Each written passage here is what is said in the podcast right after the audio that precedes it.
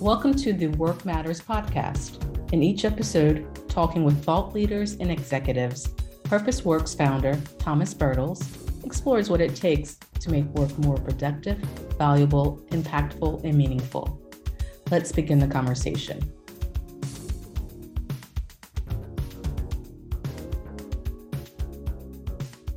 Welcome to the Work Matters podcast. Our guest today is Eric Reisenwitz. Eric had a long career in the insurance industry. You worked for Cigna, Aetna, MetLife, and Lincoln Financial in various senior leadership roles. And our topic today is the changing nature of work and specifically the needs of the millennials and, and Gen Z, what changes as they enter into the workforce. So, Eric, welcome to the show. Thank you, Thomas. Thank you very much for having me. Look forward to our conversation. So, over the last couple of years, we've seen like plenty of stories about this new generation of workers. From your vantage point, what is changing? Is is this real? Are these new generations really that different? It's interesting, Thomas, when you think about it. Is it really a change? Is it real? It's whatever is happening out there is definitely real. I, I don't think there's any issue in trying to understand that the nature of work is evolving. I think what's becoming a little bit more pronounced is people are making more active decisions to choose where they work and not the other way around. You know, in principle, we've always chosen where we want to be. But the reality is, the employee is looking more and more at where they want to be first. And they're looking at the environment around them, all aspects of work between location, benefits, the nature of the work itself. And that is forcing them into making some decisions as to, you know, what do they want to do? Where do they want to do it? What are they willing to forego? But what are they going to put as uh, stakes in the ground that they need to have as they move forward? I think what's also interesting, we're going to hear, and it's going to be embedded into our thinking over the next several years, the pre COVID and post COVID world a lot of the trends in terms of the way people were thinking about work, though, I think do, did start before the nature of work changed with COVID, particularly around working from home and people understanding more and more about what it is they wanted to do for their careers. We've long seen studies of the younger generations not staying as long with employers as the generation I grew up in. That was starting before COVID. I think you're going to see more and more of that evolve. And it may take a while, but I think you'll be able to look at this period of the last couple of years as part of a bigger period where we did see some of the overall norms of how work gets done have changed. Where do you think this is headed overall? If this is like a gradual shift. What do you think it's going to look like, like, I don't know, 5, 10, 15 years from now? It's hard to tell. If we could predict that, we'd probably have a lot of answers and make a lot of money telling people what we think they should do today. I think a lot of what's going to happen over the next five to 10 years is, is going to be what happens over the next two to three to four. How do organizations react to the changing nature of what is happening in the workplace? One of the areas I think you'll see is the evolution of the importance of benefits in the workplace. And I'm not just talking about traditional insurance benefits such as healthcare and life insurance, disability insurance, those are still out there. But even those, if you look, have evolved tremendously. And I think when you look at the millennial and Gen Z as generations, they're going to be looking for more specifics. Healthcare is just not about getting doctor's coverage and, and hospital uh, visits taken care of. They're looking for extensive and expanded healthcare coverages, whether it's transgender, other types of coverages that were, were not traditional before, are now becoming stakes in the ground again for healthcare plans time off, paternity, maternity leave, paid time off, huge, as we see both in what employers are looking at today, what we're seeing in the government dialogue around what we need to cover or should be covering. That's very different than the traditional short term, long term disability and how many sick days do I get. Beyond that, you're seeing lots of interest in mental health and wellness, how people are going to be looking at that as part of their day to day. It's not simply how many days off do I get? How many times can I file different claims for different things that are happening? Choice is still going to be big, but there's other benefits that I'm not so sure have been prominent in the past, or benefit may not be the right word, it just may be experiences. Social responsibility and corporate accountability is a big deal. It's always been a big deal, but it's a big deal in employer selection amongst millennials and Gen Z. Who they're working for and what they're doing as an organization is very, very important to them. And I think that's something you're going to see over the next several years be a true indicator of which employers are succeeding and which employers are struggling to get the talent they want to acquire and keep. Yeah, I think it's really interesting that you mentioned the benefits side of things because it ties a little bit into like what's the organization providing to the employee? What's the overall package? One thing I'm curious about because it, it's it's like missing from the list is actually the ability to do more meaningful work. What's your take on that? Do you think that's a factor where organizations could really differentiate themselves? I'm glad you brought that up because I do think there is a new way of, of looking at how you acquire and keep your employees. And again, in theory, something that always should have been there.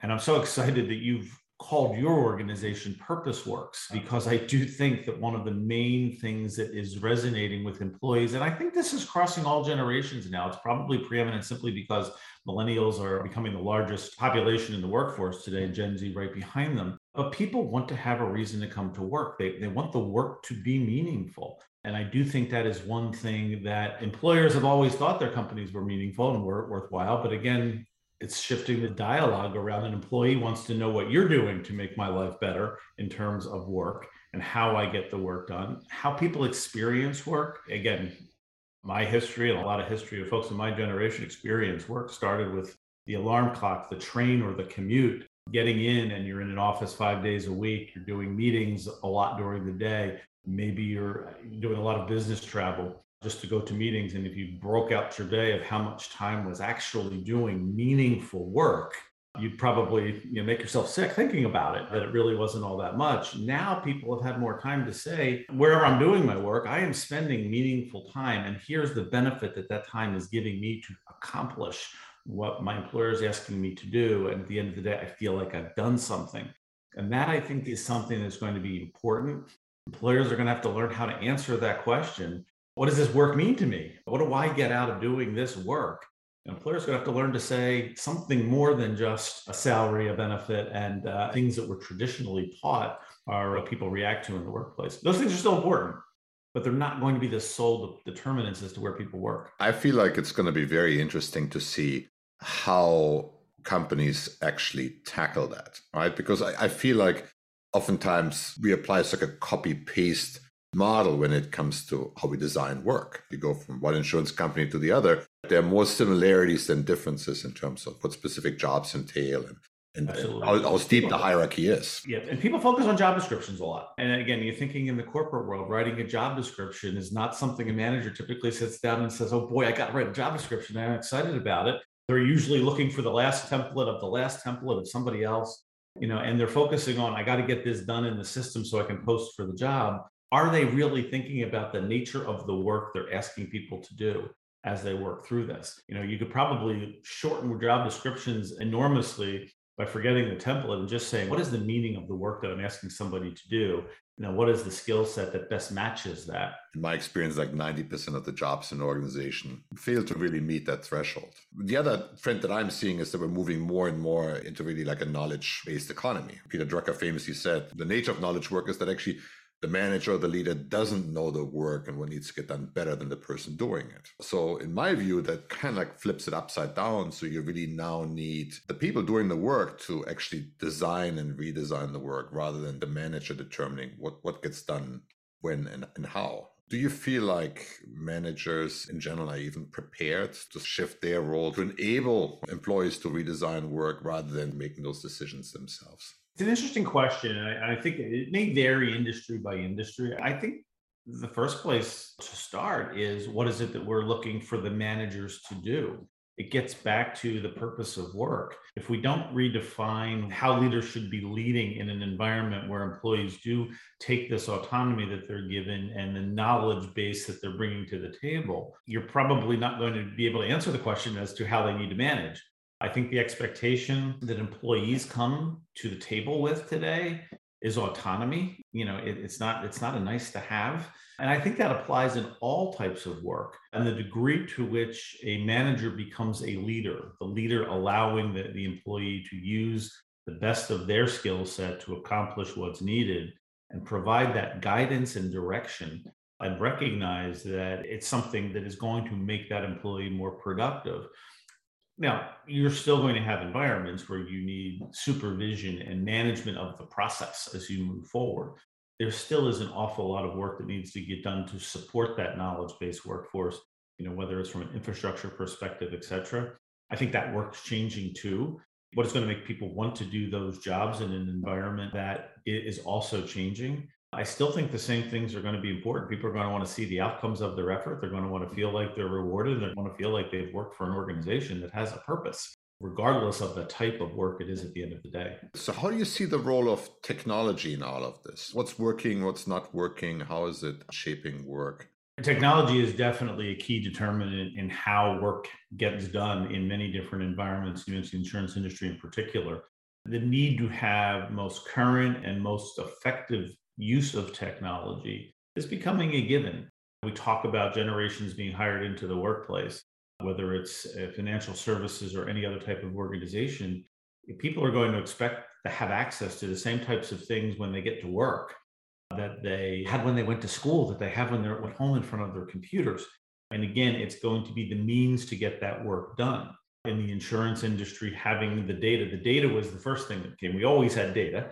Technology enabled the data to be placed in some type of a sequence that would allow us to evaluate it, that would then allow us to make further determinations as to what could happen in the benefits program or any other type of insurance you're looking at here. Technology, everybody uses it. It's the enabler. You still need the knowledge based workforce. You still need the people to decide how to use it. It's becoming part of the knowledge base. The ability to have that technology is something I think is going to be innate.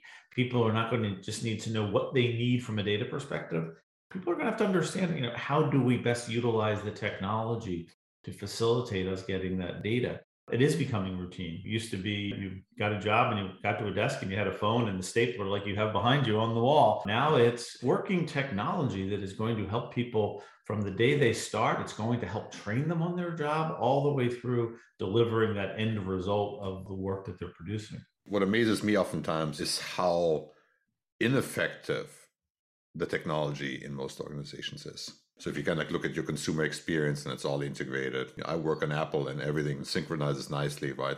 The same is not true in the work environment. We have this hodgepodge of systems, and, and oftentimes it's like the humans that becomes like the middleware between two programs and having to copy paste the data. So oftentimes I feel like technology actually made made the job worse than it was before. In a way, I think you're right. I think part of it is I hate to use the old chicken and egg analogy, but as the technology is designed and developed, there is a rush to use it. In parallel to that, somebody's figuring out what we're going to do with the information that comes out of it. When you have structures in place, and I think you've seen a lot of this with the advent of AI, where you're really starting with what are the processes that I am trying to redesign? What is the outcome I'm trying to drive? What processes are no longer needed? And you do all of that up front. And then you say, what technology is out there that can help me now get this done in a more efficient way? I think human nature drives people. I've, I've got the computer, let me use it. I don't know what I want to use it for, but I'm going to use it. I do think that's shifting. At the end of the day, if people and organizations have access to technology but are not quite sure how they can maximize it, they're probably going to fall behind. The companies that may be slower to start using it because they're doing all of the back end, how do I want to get my work done first? They may leapfrog once they do figure out the best connection between the work that needs to get done and the access technology can bring to them. Yeah, no, I fully agree. I think oftentimes it's like the cart before the horse scenario, right? And people fall in love with all the things the technology could do and then end up buying something that's like a kid putting on dad's suit, right? It's like five sizes too big. Right. But how do you think it's changing the nature of managers and the role that they play in organizations? I think managers are no different than any other employee in the organization in terms of the changes that they're going through. And in fact, uh, from a leadership perspective, sometimes we're asking more of managers in terms of not only do we ask them to do their job and what, whatever that is to execute and produce, but it's also to make sure that they're getting the right messaging and providing the right degree of leadership to the employees that are reporting into them and funneling the message from senior leadership in the right direction.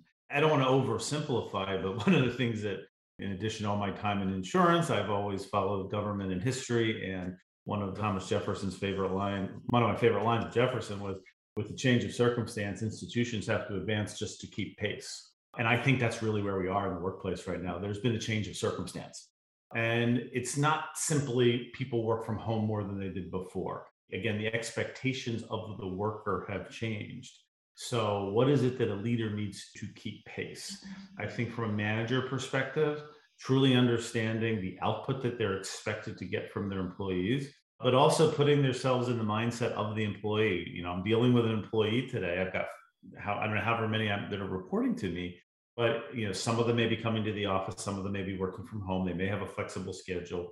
People have adapted their schedules, their life to the last two years of this alternative environment for work some of them kind of like it. So a manager's got to sit back and say, what's going on with Thomas today? You know, I need Thomas and I need Eric to get the same thing done today. But Thomas is working from home because it's the day that his spouse or partner is going into the office and his, his child's at home, whereas Eric's sitting at the office, but they both have the same thing done. Do I look differently upon both people because of where they're doing what they're doing, or they're both getting the job done? That's the flexibility and the pivoting. Managing is all going to be about pivoting, I think. You know, it's pivoting to the circumstance, the day of the week, the time of the year, hopefully we don't have to go through another pandemic like situation to alter work. But again i think what's the, again i go back to the quote of jefferson what's the circumstance today? How did it change? Okay and, and how do we advance? It doesn't change what we have to get done but it does change how we may have to do it i'm convinced even this may be more naive in today's environment where we know a lot of people are exiting and the great resignation wave I'm convinced most people do want to do something meaningful in their lives. Most people enjoy getting compensated for it and they want to feel good about executing on it. If we can focus our attention on those things that they want to do, I think the rest of it gets easier. If you know somebody can do something and the work is meaningful to them, it's going to work out. But if you have to find yourself, you're overpaying to get just a job that somebody doesn't even see meaning in done, it's probably not going to provide success for your organization. No, I, I 100% agree. Because managers, as you say, right, they're also employers, but they're also constrained by the same forces in a way that got us into this mess. So if you are a director or a VP, what degrees of freedom do you really have to reshape and redesign work? And even if I look at the work that managers do, they also face the same problem you kind of look at the number of times that the effort that goes into preparing the annual budget and then on January 3rd, things have changed and somebody yanks that budget away. Or the 35 performance reviews that you got to complete in January that nobody ever looks at. So I feel like maybe one of the targets for work redesign is also like the work that we ask managers to do. Any thoughts on that? And may get back to the mission of the organization. I always say I was blessed and very fortunate in my career to work in an industry where I can say over the again the 40 years I worked in it, the mission of what I was doing day to day, the companies I worked for really didn't change in the insurance and employee benefits industry. I always used to summarize it very simply to say, you know, we're in business to be there when bad things happen to good people, when they lose a loved one, when something happens that they can't work. That's what the insurance company is there for. That's what benefits provide. And I was fortunate enough again to do that for most of my career. When you think about it in terms of the purpose of work, that purpose is still the same today, despite the fact that we've evolved with technology and where we do work. But you mentioned a very interesting point that I think a lot of large organizations in particular struggle with around process, procedure, and history. There is the annual budget setting process, the quarterly review process. Just when you're finished one quarter of review, you're already starting all the documentation, and there are people whose jobs are just nothing but getting ready for quarterly reporting. Important to have that done.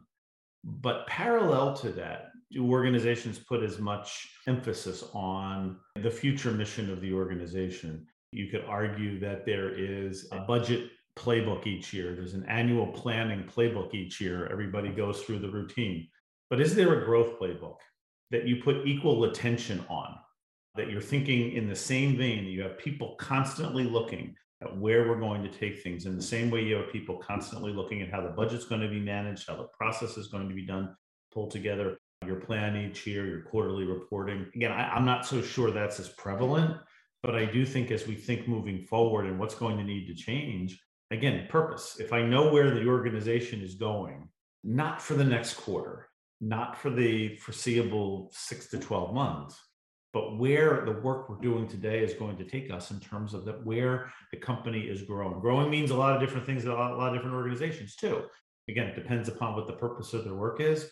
But if you don't define that for the employee, you're going to get a lot of frustrated employees. Is it loyalty to the company or is it loyalty to the mission? I think it's shifting very intricately. Employees are looking at the mission. Yeah. And the mission is becoming a personal mission that they're aligning with their company and their employment issues and interests. You know, a lot of companies may say they have the same mission, but where is the plan that they're executing taking them along the lines of that mission? I think that's very interesting. I've been doing a lot of work in the pharmaceutical industry. If you look at it, they're all fundamentally the same mission, right? To provide people with a better quality of life. But if you can compare, right, so all the big companies, they're kind of by and large working in very similar ways. What I find very interesting is that people still stay in that space, but I think you see like an exodus from these very large companies to smaller startups where somebody was like a VP buried in a 100,000 people organization. Out of a sudden, now really can shape and influence a business in, in a much more fundamental way. Maybe it's just a function that now startups are much better funded than they used to be 20 years ago. But I feel like there's a shift, right? That people say, I'm okay with giving up the brand name of a big company, both for the rewards that maybe a startup or a smaller business has to offer, but also for the meaningfulness of the work and the impact that they can have. Do you see something similar? I mean, right, you worked in the insurance industry. Do you think something similar is at work there? I definitely say yes. People are looking to see where they can have a bigger impact. And I think logic tells you, you know, if you're a small fish in a big sea of a big company, you can't have as much impact as if you go to a smaller organization. So I think people are more attracted to those opportunities. I do think there is more investment in those types of firms right now. Technology has assisted that. Usually, technology is the core of what the startup is trying to either organize, sell, utilize to manage. That becomes attractive to somebody who feels like the infrastructure of the large organization is slowing them down a little bit. So I think you see all of those moving in that type of direction. I think the other thing I would say with respect to you know people moving on, switching costs for employees are low today. It used to be in an environment where you had years invested in an organization, you gave up a lot when you left. Sometimes it was monetary, sometimes it was related to retirement benefits or other types of compensation. Sometimes it was seniority. Again, it depends upon the type of role. But moving on to a new organization right now, you can either be bought or enticed by the opportunity out of that a lot of the same things that kept you know my parents generation and you know at the same employer for for 50 60 years or more if they if they could and there were some there's nothing there keeping people now there's also not the stigma of having five employers on your resume by the time you're 35 that used to be the red flag for, for me growing up and hiring people now it's i want to know more about what moved you to the next opportunity what's going to excite you if i can figure out how you moved to the fifth employer I might be able to keep you longer as your sixth employer. And so I don't think employees have that fear of leaving anymore. Now, that makes it sound like large companies may be doomed because they've got all of these other things that they're fighting against. There's mindsets in some large companies that are going right down the path of some of the startups. You know, they are trying to do what they can from an innovation perspective, from an automation perspective, from adding the types of leadership that is driving growth thinking and you need more of that. You need more of that. You need that to compete. Similarly, some of the large companies are learning that some of these startups can actually help them. So the combination of investing in them, potentially buying them, but at minimum partnering with them. I may not be the expert in what they're doing. I'm going to start using them, you know, and maybe they have one or two of my ex-employees. That's not a bad thing anymore. Actually, maybe a good thing if somebody knows my business is now working over there and they're going to help because they've got the funding and the investment again, it's changing the dialogue of how people have to put their plans together in terms of how they want to grow and sustain their businesses. Yeah, I think I think you I think you made I think two excellent points. I think one really is the one thing I find interesting is people try to acquire talent, right? That goes a lot into making the employer value proposition, what a great place to work it is, and then oftentimes when people go into the organization, the job that they thought they would sign up for is not quite the job that they're being asked to do. And I feel like there's this cognitive dissonance, right? And maybe tying to our earlier point, maybe like 10 years ago, people said, Oh, you fooled me, right? But I have to sit here at least for a year or two years. I can't quit and turn around. And I feel like that also has changed. Absolutely. And I think, again, that's just another outcome of people feeling they are more in control of their own work history versus leaving it to their employers. I think I said earlier, you know, people choose where they want to work more aggressively today. Individuals need to really think before they take that leap to the new job. Do they really know enough about what they're expecting? It's just not on the employer to, here's what I'm promising you. You need to do your homework along those lines. Do you really know what you're looking to get in this job? And you still have people who are leaving current employers because they just don't like the current situation. So they're running towards a new job. When they get there, they realize this isn't the job they want. Is that the employer's fault? Probably not. You know, career development is a 50 50. I've got to do my own job as well as my employer's got to work with me. I think the same thing applies. Employees maybe feel a little bit more bold today because of what's happening just in the environment to, again, jump into some choices. Employers can help manage that process by trying to understand from the new employee maybe it's just an affirmation what do you think the job's going to be? And it may be difficult in the current environment. People are struggling to get help in certain environments so they're desperate to get the workers in. But at the same time if i'm looking to work for you and i think i like everything i'm hearing about your company and your job i should ask you are you sure you know what you're getting into? You know what the job is and uh, and maybe employers need to share a little bit of the warts a little bit more too. Here are the great things about the job i'm offering you but there are a couple of things that you're probably going to experience that i just want to give you a heads up on. Information is knowledge when it comes to how you're going to experience a situation. I think employers and employees both have to be realistic. I love idealism when it's about what you're trying to accomplish but if we operate in an idealistic world, we'll never live in the current reality.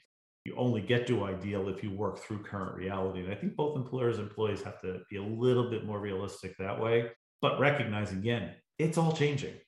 Anybody who starts a conversation with, you know, well, here's how we did things around here should be a red flag to people who are looking to leave an organization because they're not happy with the way people do things today. Excellent. Eric, Always a pleasure to talk to you. Um, I enjoyed it as much, Thomas. Thank you so much for being on the show, and uh, have a great rest of your day. Those. Uh, thank you very much. You you as well. Take care. So here are my takeaways from the conversation with Eric Weisenwitz. One, people want to have a reason to come to work. They want meaningful work. Secondly, autonomy is not a nice to have. If we can focus on what people want to do, the rest gets a lot easier. Third, we're going to see changes in the role of leaders, but that doesn't mean leaders go away. We still need to manage the process, support the workforce, provide an infrastructure for teams to be effective. And lastly, do we really put enough emphasis on the future mission? And shouldn't we have a growth playbook as leaders, in addition to all the efficiency and cost control playbooks? I tremendously enjoyed talking to Eric. I hope you found the conversation helpful, and I look forward to seeing you on one of the next podcasts. We hope you enjoyed this discussion. If you did, please subscribe, like, share, or comment. Until next time, let's make work matter.